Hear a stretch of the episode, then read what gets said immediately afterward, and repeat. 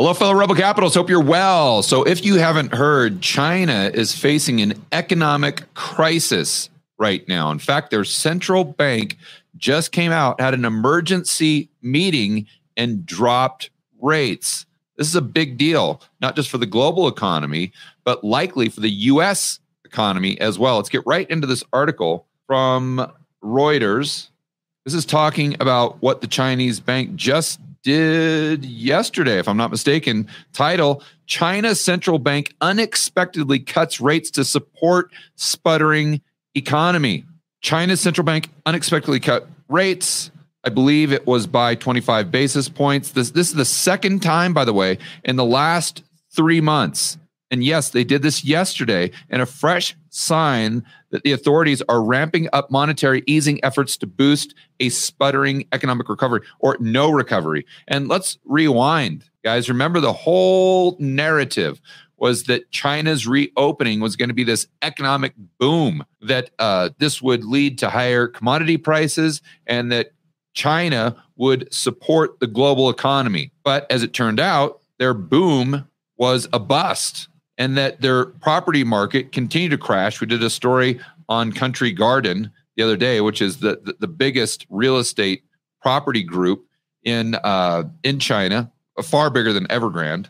And now we're seeing the what I would say the manufacturing sector in China, which is really the driver of the economy, that's sputtering. And now they're not coming out and admitting this, but if you look at some of the fringe data, you can kind of connect the dots and come to some conclusions. But let's keep going with this article, and we're going to go over to the New York Times. So, analysts said the move opened the door to potential cut in China's lending benchmark uh, loan prime rate. Okay, tumbling credit growth and rising deflation risks in July necessitated more monetary easing measures. I don't know it necessitated it, but that's that's their view. Market watchers said while default risks at some housing developers, we just talked about that, and missed payment by private wealth manager also affect financial market confidence. So now let's go over some of the other data that got so bad, China is now refusing to report it. Right here, New York Times. The unemployment or the youth unemployment rate in China has gone from, let's say, under 12% around, let's say, 9% in 2018, all the way up to an all time high, 21.3%. And this was the last month where they collected the data or they actually reported it. And now, and I'm not making this up, you can, you can Google this. This is out there. This is not tinfoil hat. This is not conspiracy theory. China literally has come out and said that they are no longer reporting this data. It's gotten that bad.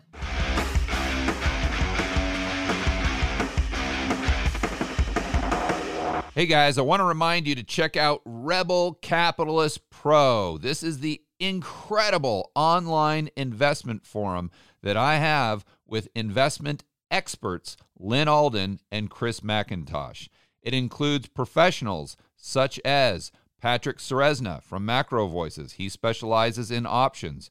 Tony Greer, commodity trading, Jason Hartman, real estate, and Brent Johnson with macroeconomics. If you want to build wealth and thrive in this world of out of control central banks and big governments, Rebel Capitalist Pro is the resource you need. So check it out today at georgegammon.com forward slash pro. That's georgegammon.com forward slash pro.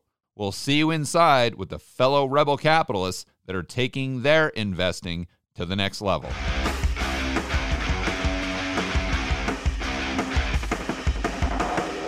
Let's think about this. China is basically their entire economy is real estate and manufacturing. I mean, obviously, there's more to it than that, but those are the big drivers.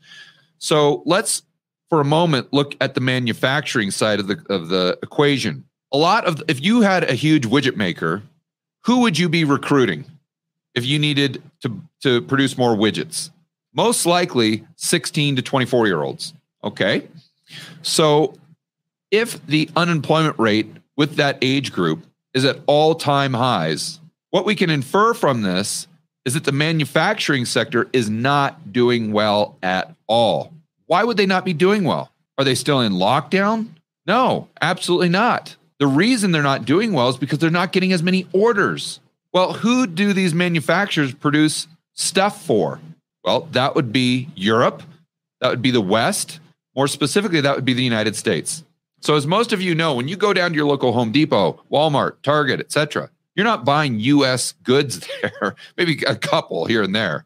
But for the most part, you're buying Chinese goods. So if the US consumer, regardless of what our data is saying, if they're really slowing down, if we're buying a whole heck of a lot less stuff because our purchasing power is being squeezed tremendously, because although nominal wages are going up, they're not going up at the same rate as inflation. So real wages going down. So again, that purchasing power squeeze, aggregate demand goes down, fewer orders going to China the manufacturers in China are slowing down. They have to tighten their belts. Therefore, they hire fewer new employees.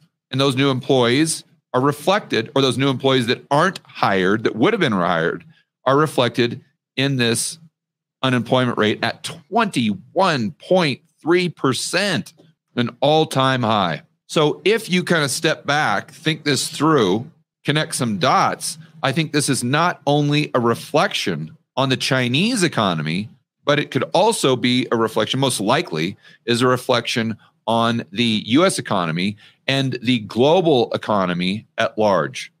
I also want to point out one thing because I think it's it, it's topical and it ties into this. Most of you have heard this uh, this country guy, the, the redhead kid, who has this song that's completely blown up on uh, YouTube.